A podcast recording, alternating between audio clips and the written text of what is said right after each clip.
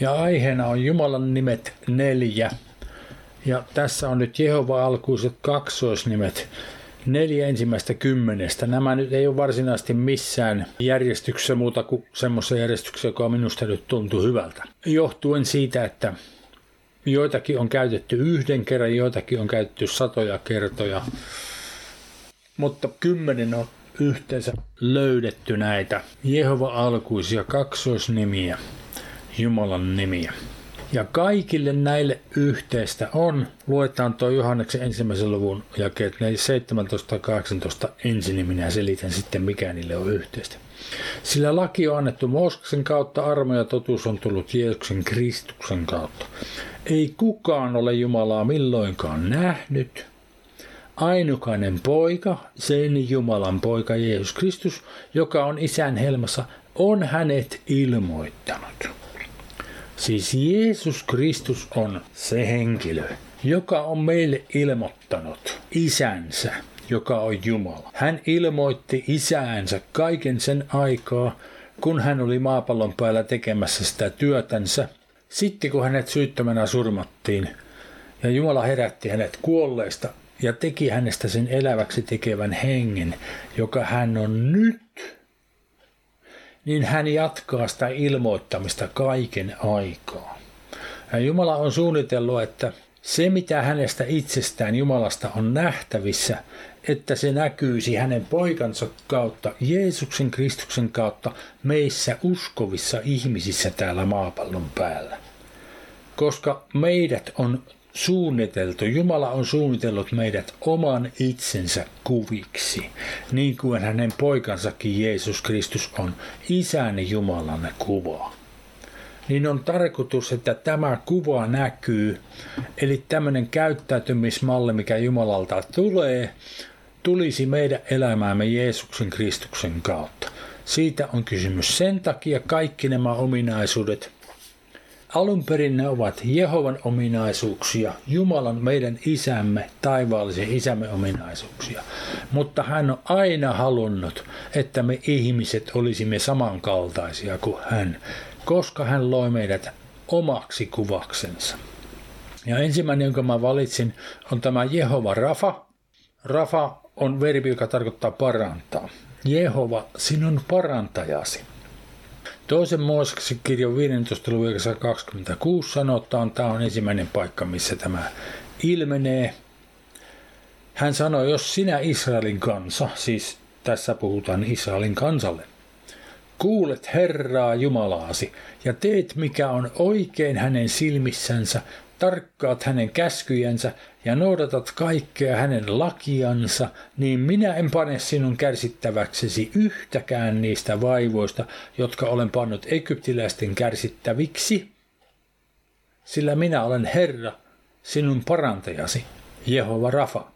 Jehova, sinun parantajasi. Siis suurin osa niistä vaivoista, mitä hän pani egyptiläisten kärsittäväksi, oli kaiken näköisiä sairauksia ja vaivoja. No sitten tämä parantamisasia ilmenee myös psalmissa 103, lähdetään yksi. Daavidin virsi, kiitä Herraa minun sieluni. Siis aina kun mulla on paksunnettuna tuo Herra, niin se edustaa Jehova. Minun sieluni ja kaikki mitä minussa on hänen pyhää nimeensä. Kiitä Herraa minun sieluni. Äläkä unhota mitä hyvää hän on sinulle tehnyt. Siis ei käsketä muistamaan kaikkea. Älä vaan unhota, mitä hyvää hän on sinulle tehnyt. Hän, joka antaa kaikki sinun syntisi anteeksi ja parantaa kaikki sinun sairautesi. Taas tässä tämmöinen raamatullinen periaate, synnit ja sairaudet meneis nipussa. Kun synnit annetaan anteeksi, niin sairaudet parannetaan joka lunastaa sinun henkesi tuonelasti ja kruunaa sinut armolla ja laupella, joka sinun halajamisesi tyydyttää hyvyydellään niin, että sinun nuoruutesi uudistuu kuin kotkan. Tämä kotkan nuoruuden uudistuminen, se tarkoittaa sitä, että siellä on semmoinen kotkalaji, tai ainakin siihen aikaan Israelin seudulla oli, joka kun se toteutti sulkasadon, niin se sukels lensi korkealta ja sukelsi järveen tai mereen lähellä rantaa sille, että kun se putosi sinne veteen, niin sen vanhat sulat lähti pois. Sitten se kömpi sieltä jonnekin kiven taakse piiloon, kunnes sille kasvu uudet sulat. Ja sitten ne oli taas ihan tuliterät uudet, niin kuin nuoren kotkan sulat. Matteuksen 8. luku 16. Mutta illan tultua tuotiin hänen tykönsä, tämä on Jeesus, monta riivattua, ja hän, Jeesus, ajoi henget ulos sanalla ja kaikki sairaat hän paransi. Kaikki, jotka sitä parantamista pyysivät, hän paransi. Eli hän teki sitä, mitä hänen isänsäkin teki, ja hän teki sitä ihan hirveän paljon, enemmän kuin kukaan muu ihminen ikinä oli maapallon päällä sitä ennen tehnyt. Ja tämä olisi, mitä meidänkin olisi tarkoitus tehdä, ihan samalla tavalla, enemmän kuin kukaan muu ennen Jeesusta teki, olisi tarkoitus meidän ei parantaa silloin tällöin, vaan ihan jatkuvasti kaiken aikaa, koska ihmisiä on paljon sairaana. Jumala haluaa, että ne kaikki tulisi terveeksi.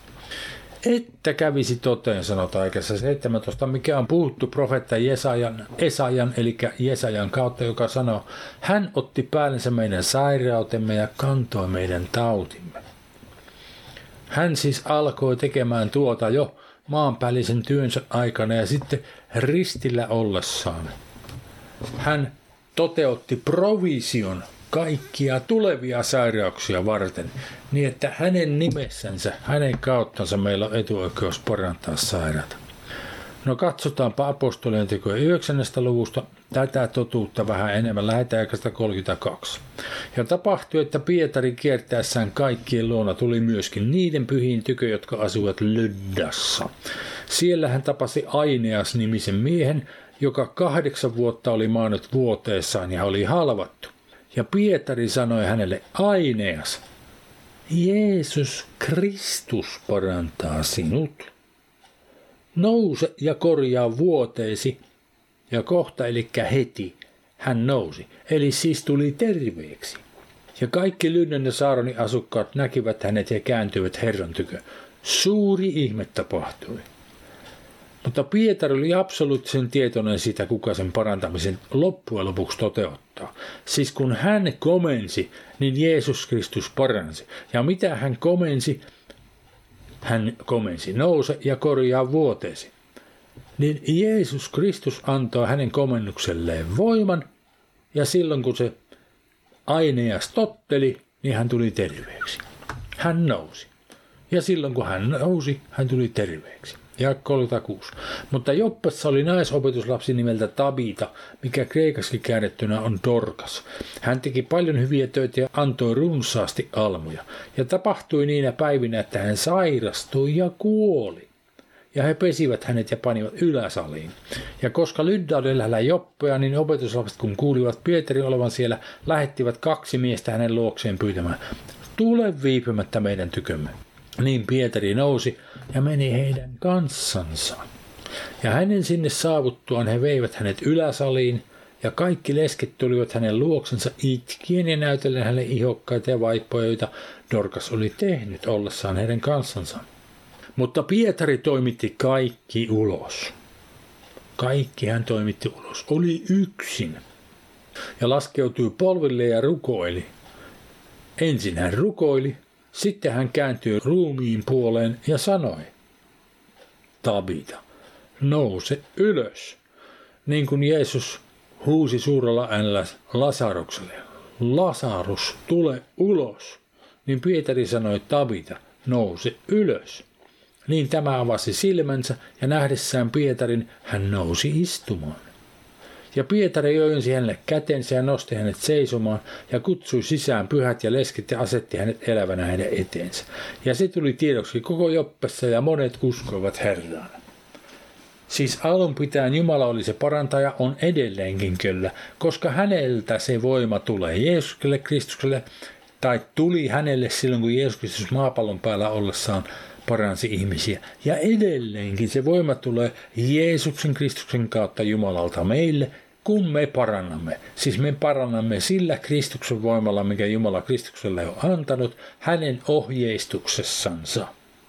Me sanomme, mitä hän pyytää meitä sanomaan, me teemme, mitä hän pyytää meitä tekemään, ja sitten hänen voimansa toteuttaa sen parantumisen. Sitten mennään seuraavaan nimeen. Jehova, me kaddiskem. Jehova me kaddiskem. Jehova, joka pyhittää teidät. Kolmannen Mooseksen luvusta 22 lähetä 31. Noudattakaa siis minun käskyjäni, pitäkää ne. Minä olen Herra. Älkää häväiskö minun pyhä nimeni. Minä tahdon olla pyhä israelaisten keskellä. Minä olen Herra, joka pyhitän teidät. Ja joka vein teidät pois Egyptin maasta ollakseni teidän Jumalanne. Minä olen Herra, Jehova.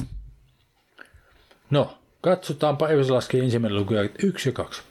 Paavali Jumalan tahdosta Kristuksen Jeesuksen apostoli Efesossa oleville pyhille ja uskoville Kristuksen Jeesuksessa. Nämä olivat uskovia ihmisiä ja he olivat myös pyhiä. Kristuksessa Jeesuksessa heidät oli pyhitetty. Armo teille ja rauha Jumalalta, meidän isältämme. Armo teille ja rauha Jumalalta, meidän isältämme ja Herralta Jeesukselta Kristukselta. Sitten ensimmäinen korintolaiskirja, ensimmäinen lukija 1 ja 2. Paavali Kristuksen kutsuttu apostoli Jumalan tahdosta ja veli Soostenes. Korintossa olevalle Jumalan seurakunnalle Kristuksessa Jeesuksessa pyhitetyille, jotka ovat kutsutut ja pyhät ynnä kaikille, jotka avuksi huutavat meidän Herramme Jeesuksen Kristuksen nimeä kaikissa paikkakunnissa niin omissaan kuin meidänkin. No siinä tuli kaikkien meidän paikkakunnat mukaan myös. Siis meidät, jotka olemme uskovia, me olemme kutsuttuja. Me olemme ottaneet kutsun vastaan ja sitten Jumala on pyhittänyt meidät Kristuksessa Jeesuksessa. Jumala, joka pyhittää, on pyhittänyt meidät Kristuksessa Jeesuksessa. Kun me olemme uskoneet sydämessämme, että Jumala herätti hänet kuolleesta, tunnustaneet hänet Herraksi ja jatkamme sitä tunnustamista joka päivä, niin Jumala on pyhittänyt meidät ja pyhittää meitä edelleen. Sitten ensimmäinen korintolaiskirja edelleen kuudes luku lähetäjäkstä 11. Ja tuommoisia te olitte, hän kertoo siinä erilaista synneistä ja pahoista asioista, mitä ihmiset aikaisemmin on, korintolaiset esimerkiksi aikaisemmin tehneet. Tuommoisia te olitte jotkut teistä, mutta te olette vastaan ottaneet peson tai pesun tai puhdistuksen. Te olette pyhitetyt te olette vanhuskautetut meidän Herramme Jeesuksen Kristuksen nimessä ja meidän Jumalamme hengessä. Siis. Tämä tapahtuu Jeesuksen Kristuksen nimen kautta ja Jumalan hengen kautta. Tämä ei tapahdu meidän ruumissamme eikä meidän sielussamme, vaan se tapahtuu siinä hengessä, jonka Jumala meille antaa. Sen hengen saatuamme ja siinä hengessä vaeltaessamme se pyhitys vain jatkuu ja jatkuu niin kuin se vannuskautuskin myös jatkuu. Me ei olla pelkästään vannuskaat Jumala edessä, emme näytä hänestä vannuskautta ja pyhitetyltä, vaan me myös käyttäydymme niin, kun me vaellamme siinä hengessä. Siitä on kysymys. Sitten tulee tämä vannuskaus. Jehova sitkenu, Jehova meidän vannuskautemme. Jeremian 23. luku lähetäjäkestä 5. Tässä on ennusteellinen, profetallinen kohta – meidän Herrastamme Jeesusta Kristuksesta ja nimenomaan Israelin kansan tulevaisuuden valossa.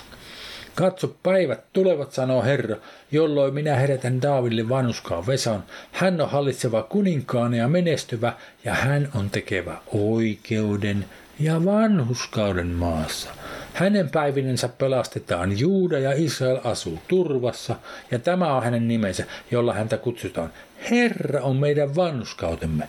Siis tässä nimitetään Jeesus Kristus sillä nimellä. Herra on meidän vanhuskautemme, koska hän on se, joka sen vanhuskauden tuo meille. Sen tähden katso päivät tulevat, sanoo Herra, jolloin ei enää sanota, niin totta kuin Herra elää, joka johdatti Israelista Egyptin maasta, vaan niin totta kuin Herra elää, joka johdatti ja toi Israelin heimon jälkeläiset pohjoista maasta ja kaikista muista maista, joihin minä olin heidät karkoittanut.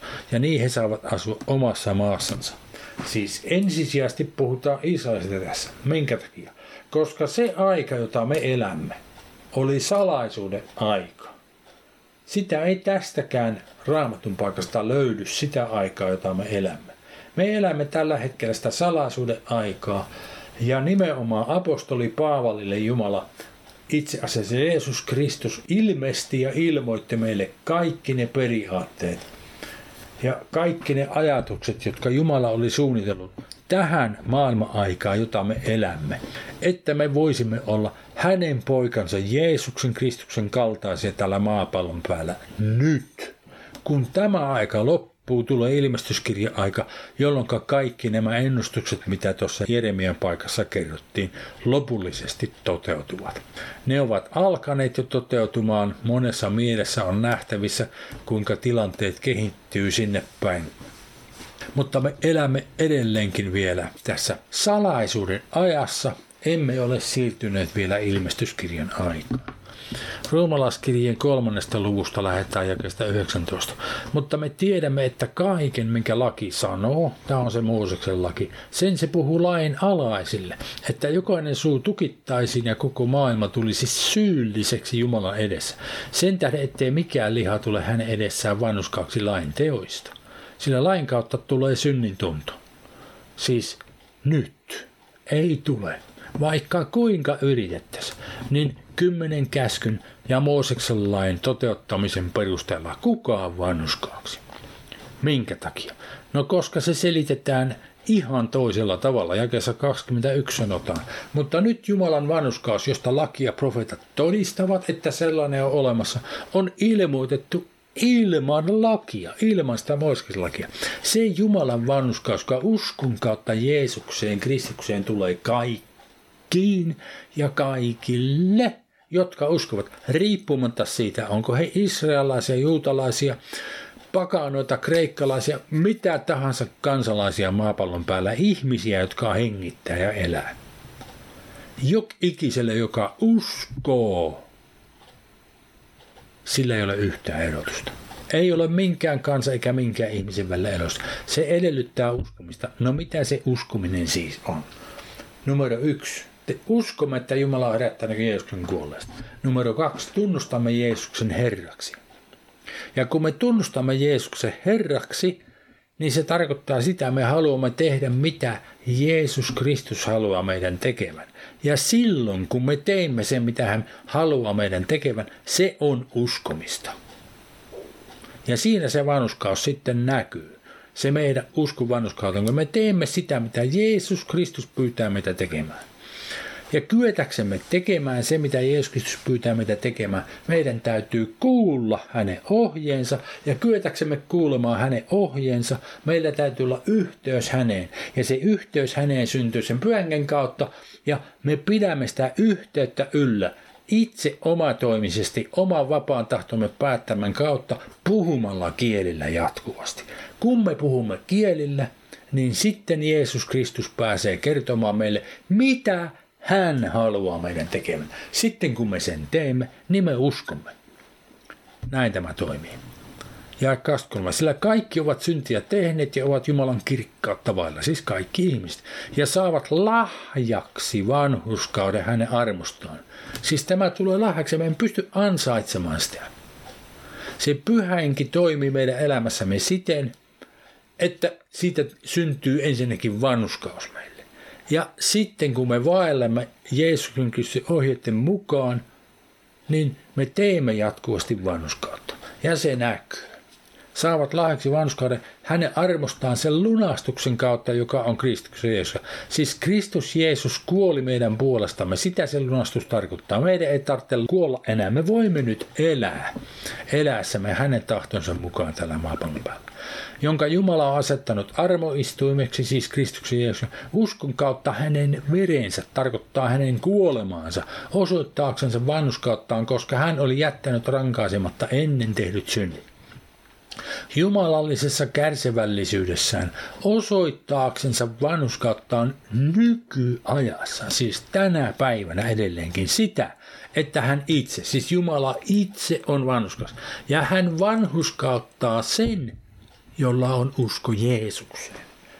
Tällä tavalla tulee se vanhuskaus meille. Se ei tule lainteoista. Se tulee uskomisesta. Nimenomaan tottelevaisuudesta Jeesusta, kuuliaisuudesta Jeesusta Kristusta kohtaan. Seuraava on sitten Jehova Sebaot, Herra Sebaot, jota on käytetty 281 kertaa esimerkiksi.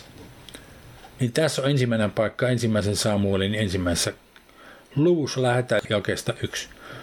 Raamataim Sofi, missä Efraimin vuoristossa oli mies nimeltä Elkana. Jerohamin poika, joka oli Elihun poika, joka Toohun poika, joka Suufin poika, Efratilainen. Hänellä oli kaksi vaimoa. Toisen nimi oli Hanna ja toisen nimi oli Peninna. Ja Peninnalla oli lapsia, mutta Hanna oli lapseton. Tämä mies meni joka vuosi kaupungistansa Siiloon rukoilemaan Herraa Sebaotia ja uhraamaan hänelle. Ja siellä oli kaksi Eelin poikaa, Hofni ja Piinehas Herran pappaina.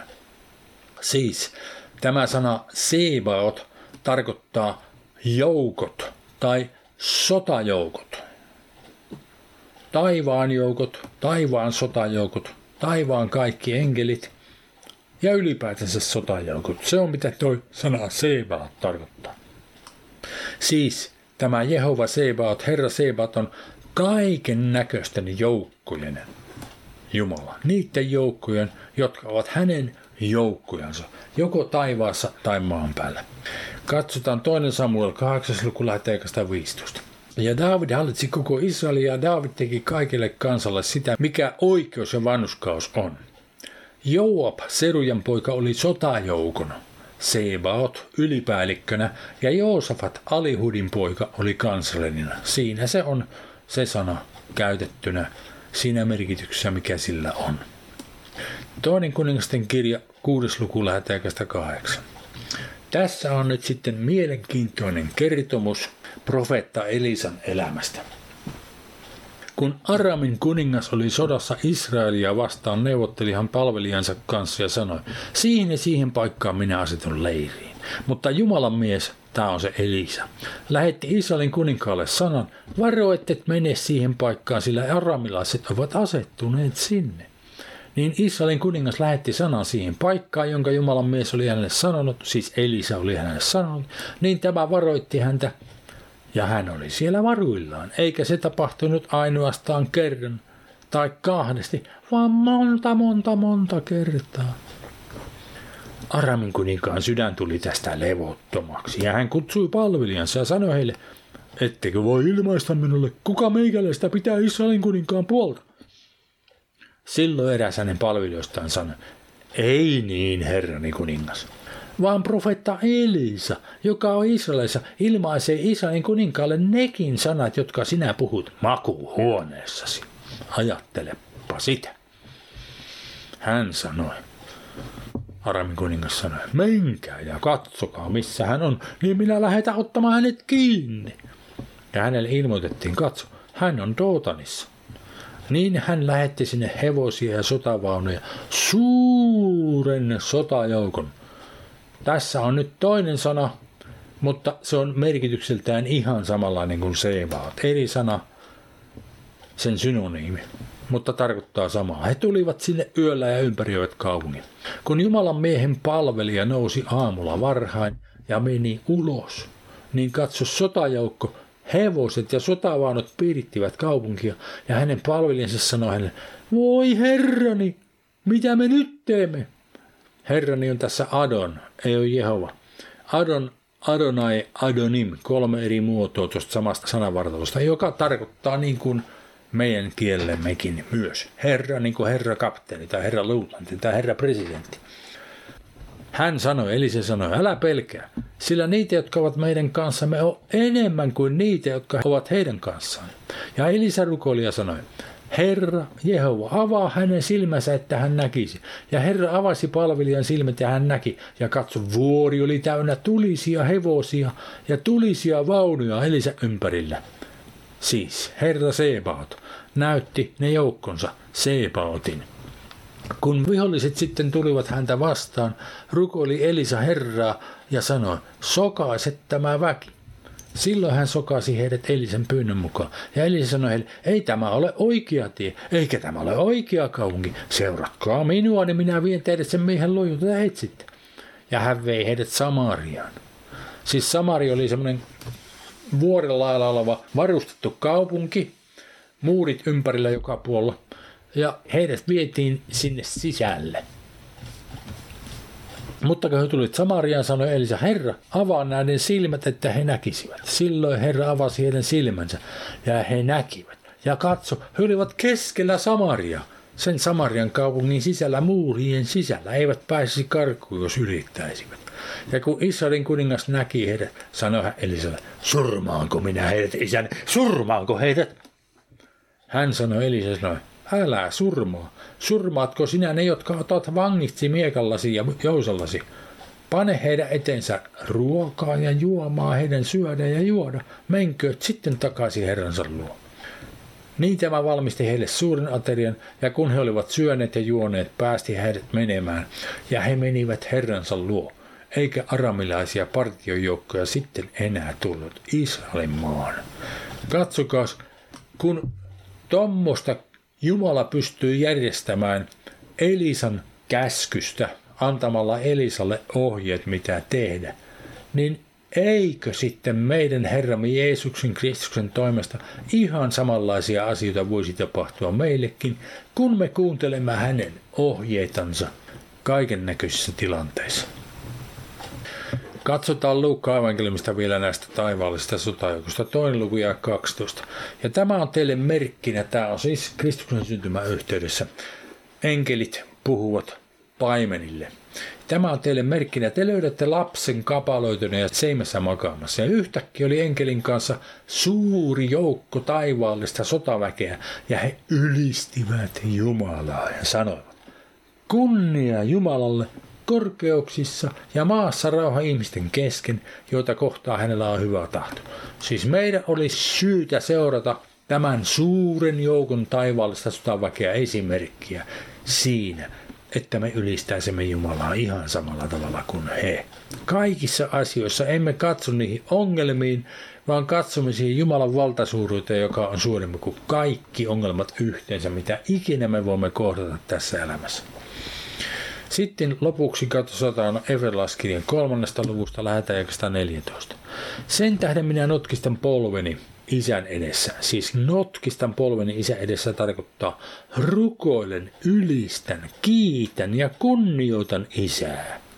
Tämä olisi tarkoitus, että me teemme, matkisimme Paavelia, noudattaisimme hänen esimerkkiänsä, josta kaikki, millä isä on, taivaassa ja maan päällä saa nimensä. Siis kaikki Jumalan joukot, sotajoukot ja uskovan joukot ja enkelijoukot, ihan kaikki, taivaassa ja maan päällä. Siis Herra Sebaot on näiden joukkojen Jumala.